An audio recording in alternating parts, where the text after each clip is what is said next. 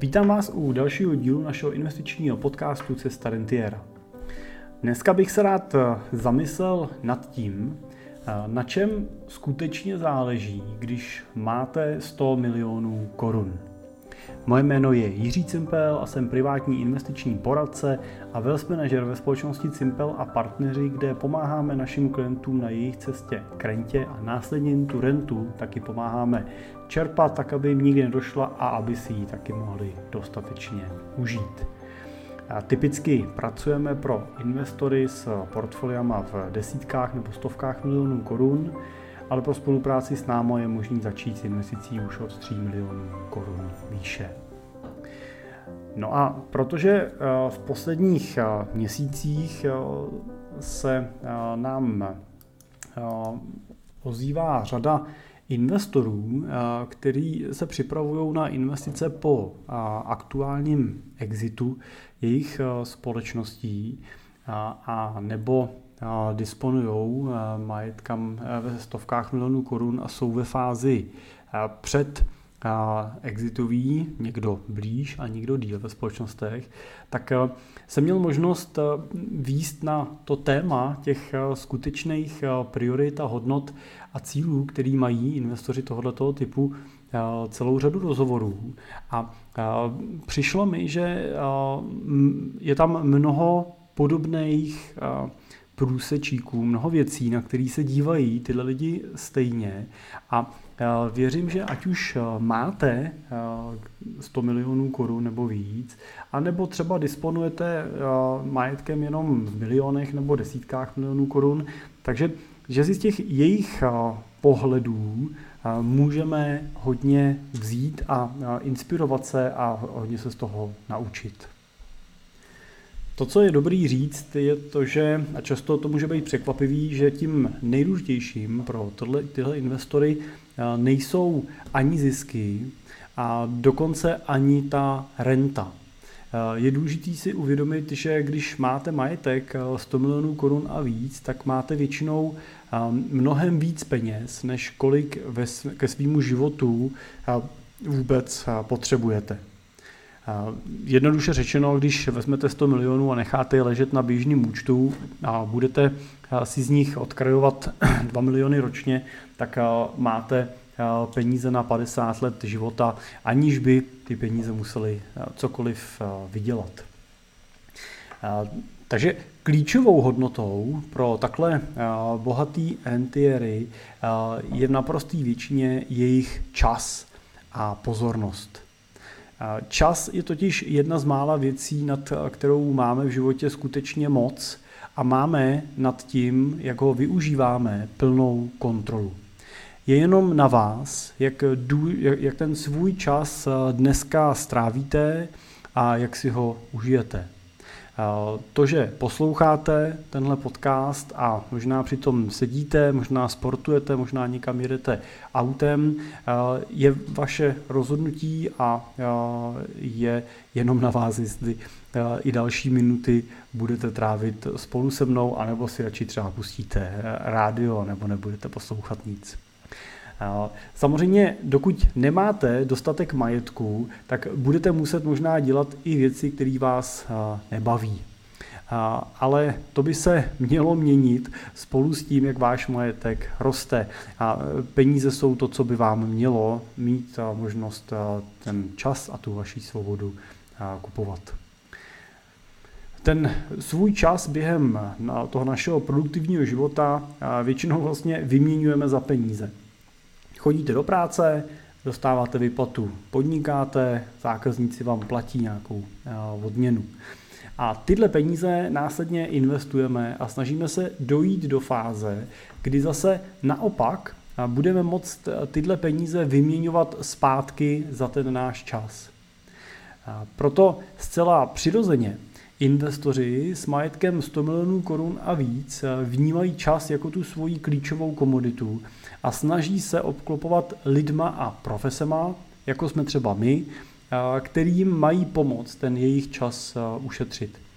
A prioritou pro ně není většinou, jestli jejich investice vydělá 7% nebo 7,5%, ale to, jestli se oni v čase, kdy jejich peníze vydělávali, mohli věnovat svým vlastním zájmům, koníčkům, anebo třeba vnoučatům, sportu, mohli cestovat, anebo třeba mohli se věnovat eh, svojí práci nebo své firmě. No a to je často hlavní rozdíl mezi investorem v akumulační fázi a rentierské fázi života.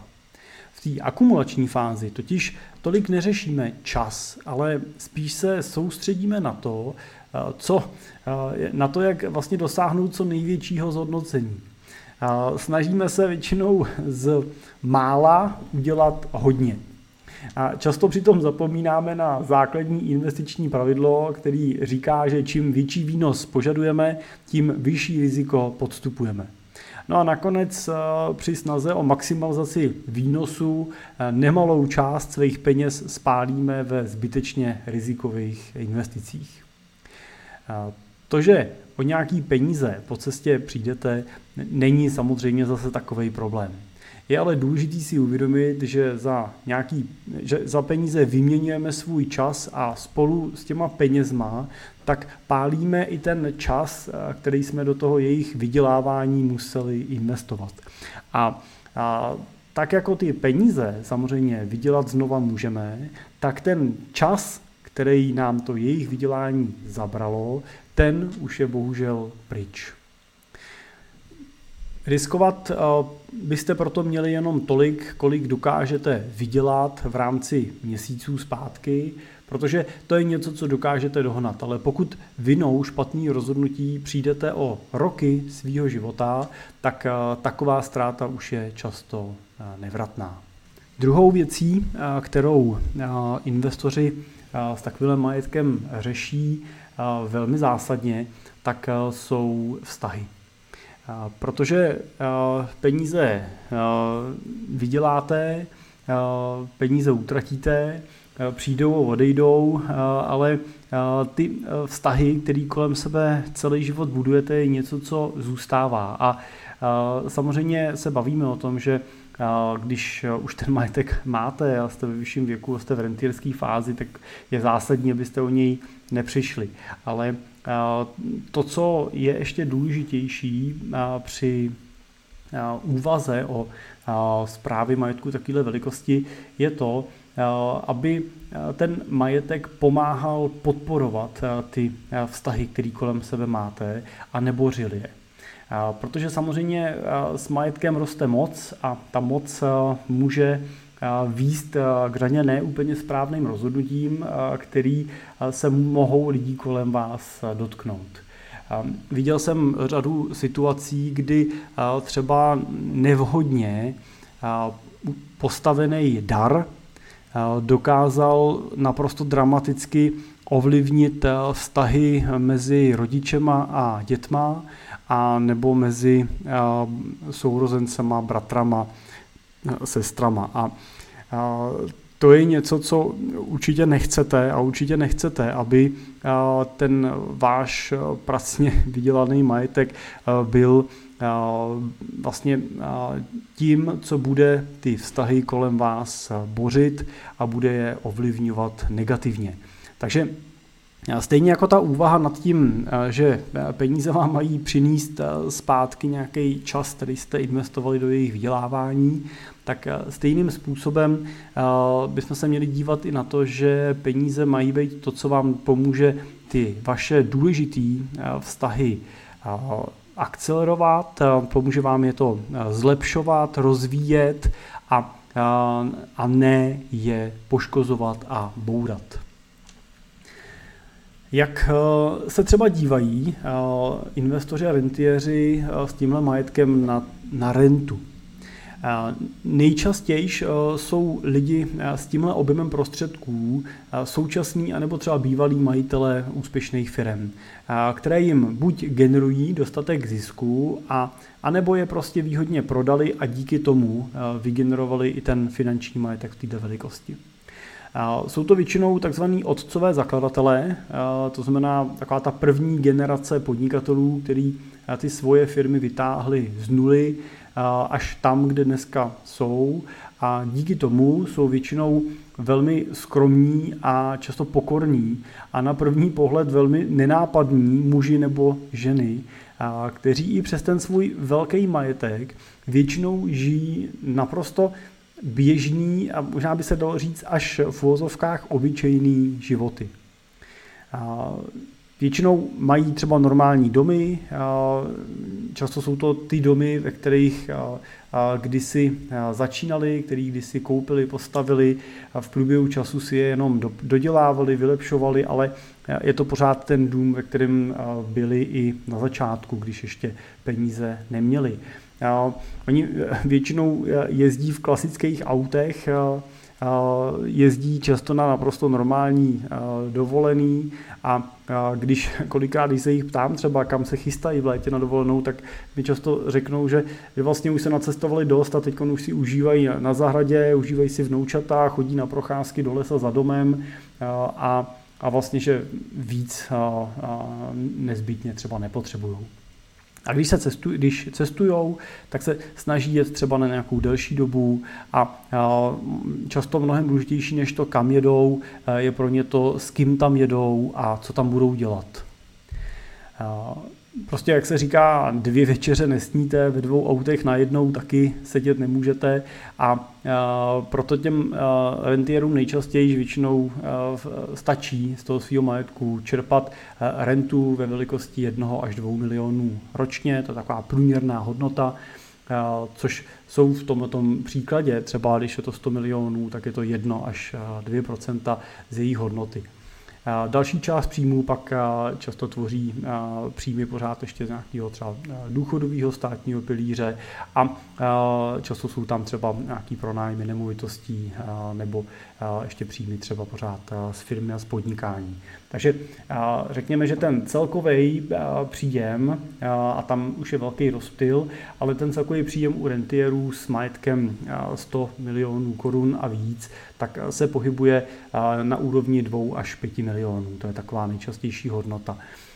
Chápu, že to já chápu, že to může vypadat jako velmi jako dramatická částka, ale je potřeba si uvědomit, že pokud spravujete majetek této velikosti, tak spolu s tou zprávou jsou spojený nějaký další více náklady, daňové věci, právní služby a podobně, který prostě musíte pokrývat a samozřejmě část toho vašeho příjmu ukusujou. To, co je zajímavé, je, že většinou zjišťují v průběhu toho času, že mají mnohem víc peněz, než kolik vlastně k tomu svýmu životu reálně potřebují. A to je něco, co jim přináší nové výzvy a otázky spojené s tím, jak vlastně s takovým majetkem co nejlépe naložit, aby byl nejenom pro ně, tím požehnáním a ne prokletím, ale i pro jejich další generace, pro jejich děti a tak dále.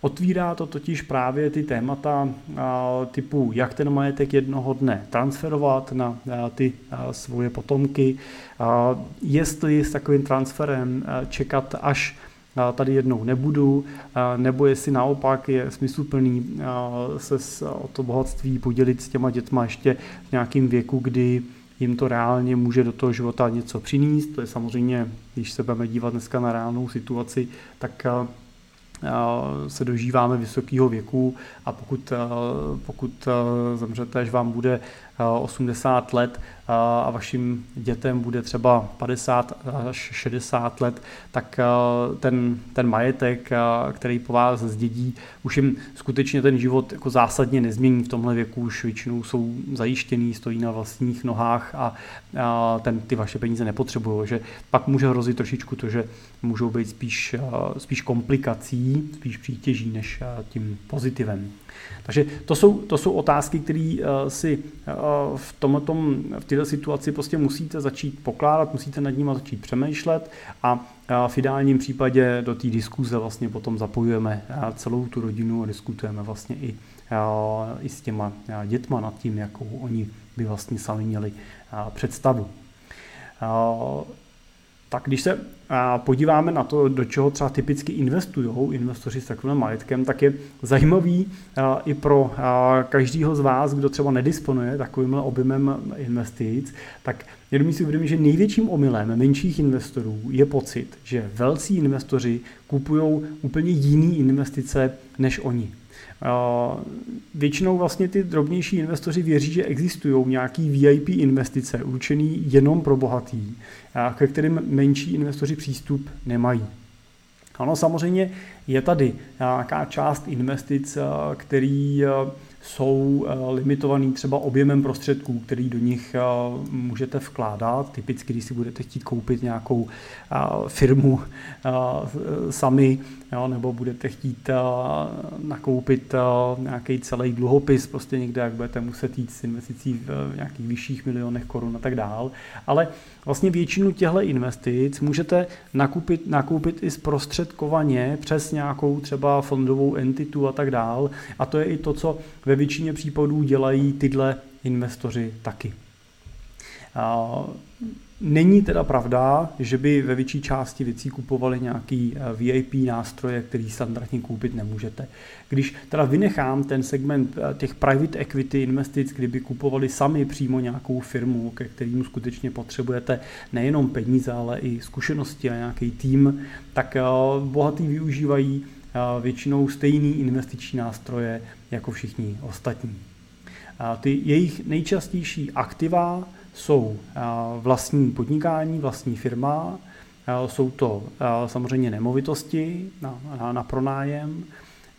A jsou to nějaké kapitálové investice, což jsou typicky akcie, dluhopisy a velmi často jsou to právě různé fondové věci, ETF fondy a tak dále a pak využívají kategorii alternativních investic. Tam bývají věci jako třeba zlato, umění, nějaké sbírky, hodně investorů má rádo třeba veterány, protože prostě to má ještě tu přidanou hodnotu, jestli tím můžete projet a tak dále. V té první fázi spolupráce se většinou mimo tyhle základní aktiva setkávám ještě často s nepřehlednou změtí různých eh, dluhopisů, investičních certifikátů, různých klasických třeba otevřených podílových fondů, který jim v průběhu let prodávali bez celkového majetkového plánu eh, jejich bankéři a různí poradci a různí distributoři těchto těch někdy různých jako magických kouzelných produktů a řešení. Často tam bývají různé směnky a tak dál. A právě protože tomu celkovému majetku, tomu celkovému portfoliu často chybí ten celkový majetkový plán, ten celkový pohled na ten komplex, na to, kolik procent tam chci čeho mít, proč, jak to budu čerpat, jak s tím budu pracovat, jak to ovlivňuje rizikovost celkového toho mýho majetku, jaký výnos mám z té kategorie těch aktiv čekat a tak dál tak eh, proto je většinou jedním z našich prvních úkolů dát tomu portfoliu nějaký základní řád a nějakou základní logiku. Většinou investoři chtějí, abychom eh, to portfolio přeskupili a minimalizovali ty kreditní rizika, eh, to znamená ty rizika, které by v případě úpadku nějakého emitenta nebo věřitele znamenaly ztrátu prostředků. No a co teda takovýhle investoři řeší? No, služby, které těmhle těm klientům poskytujeme, se označují jako wealth management a v některých, v některých chvílích přesahují už do roviny potom family office, to znamená úrovně takový jako rodinný kanceláře, kdy skutečně zajišťujeme pro tu rodinu ten servis úplně komplexní. Když bych to rozdělil na části, tak takovou tou první hlavní částí je to investiční plánování, protože investice má každý wealth management prostě začíná a, a jde zjednodušeně vlastně o to definovat to rozložení a investování těch prostředků toho daného klienta na základě nějakého jeho dlouhodobého investičního a majetkového plánu tak, aby dosáhl těch svých cílů a očekávaného výnosu za dodržení vlastně investičního horizontu a právě odpovídající míry rizika. tou druhou kategorií služeb jsou potom služby, které bychom zahrnuli do kategorie rozšířeného majetkového plánování, které už spadají po ten rozšířený wealth management, anebo právě family office služby. A tady už jdeme nad rámec toho klasického investičního poradenství a detailně řešíme i zbylé oblasti spojené se zprávou vlastního majetku aby jsme vlastně zjednodušovali těm našim klientům život a přinesli jsme jim co největší časovou a pozornostní úsporu. Do těchto těch oblastí vlastně samozřejmě přirozeně patří třeba daně a právo, No, tady je vlastně typicky cílem minimalizovat ty daňové dopady na celkový majetek klienta a samozřejmě z právního hlediska pomoc vlastně ochránit veškerý ty rizika i nad rámec těch investičních rizik, co nás sem často patří nějaký konstrukce rodinných holdingů nebo svěřenských fondů a dalších věcí. Řešíme další oblasti, řešíme třeba témata spojený s prodejem a firem, protože no, tu firmu většinou většinou prodáváte jednou za život, i když samozřejmě máme celou řadu investorů, klientů, kteří prodali těch firm už několik, tak častý je ten pohled, že prodáváte tu svoji firmu, kterou jste budovali celý život a je to nějaká zásadní životní transakce a je důležité se pro takovou transakci obklopit pokud možno tím nejlepším týmem. Takže tady my zase vycházíme, vybíráme ty právníky, hledáme ty partnery na základě zkušeností už konkrétních transakcí, které jsme třeba realizovali s klientama a tak dále. Řešíme samozřejmě témata mezigeneračního transferu majetku, to znamená najít a realizovat tu nejvíc efektivní cestu, jak převíst majetek na partnera a další generace a jakýkoliv další příbuzný, který si klient přeje, tak, aby to bylo bezpečný nejenom technicky, ale i samozřejmě emočně, aby to těm dalším generacím skutečně pomáhal ten majetek a neškodil. Pracujeme s krizovým plánem, kde je cílem ochránit majetek a rodinu před katastrofickými třeba ztrátama, potenciálníma věřitelma, žalobama, krádežema identity a dalšíma vlastně bezpečnostníma rizikama, které se jí můžou týkat. A tím dalším velmi jako klíčovým bodem, který nabírá v dnešní době na důležitosti, což samozřejmě svědčí i o nějaký, o tom, že jako společnost trošku dospíváme, tak eh, je třeba charitativní plánování. No, když eh, darují peníze, tak eh, to chtějí dělat efektivně, plánovitě, koncepčně, tak aby ten jejich dar měl skutečný dopad v oblasti, kterou chtějí podporovat. A věřte, že to není úplně vždycky automaticky a jednoduchý. Tak ať už jste investorem s třema nebo 100 milionama, tak eh, nezapomínejte nikdy na to, že výnos je jenom prostředkem k dosažení vašich cílů. A ty vaše investice jsou, jsou v podstatě takovou baterií, eh, do které akumulujete ten svůj čas a snažíte se ho tím výnosem, tím zhodnocením navýšit tak, abyste ho mohli po letech zase vybrat zpátky a pokud možno, abyste ho mohli vybrat neznehodnocený, to znamená, snažíte se ho chránit proti, uh, proti inflaci. No a jednoduše doufáte, eh, že byste mohli stvořit eh, takový malý perpetuum mobile, ze kterého budete moct čas v podobě renty čerpat do nekonečna vy a třeba i vaše děti a potom třeba i jejich děti. Mnoho našich klientů rentierů je důkazem toho, že takováhle cesta je skutečně reálná.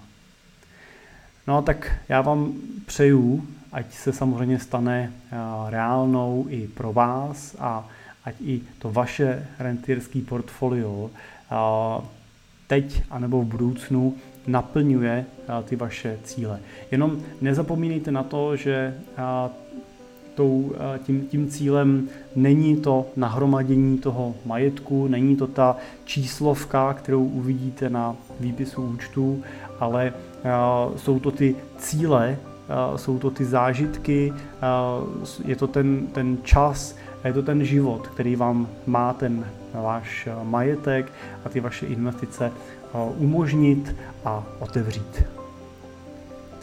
Tak eh, děkuji za pozornost. Eh, pokud se vám líbil tenhle ten díl, tak eh, samozřejmě odebírejte i další. Dejte nám hodnocení hvězdičky na podcastu a na, na Spotify nebo kdekoliv jinde, kde nás posloucháte. A já se budu těšit zase brzo u dalšího dílu naslyšenou.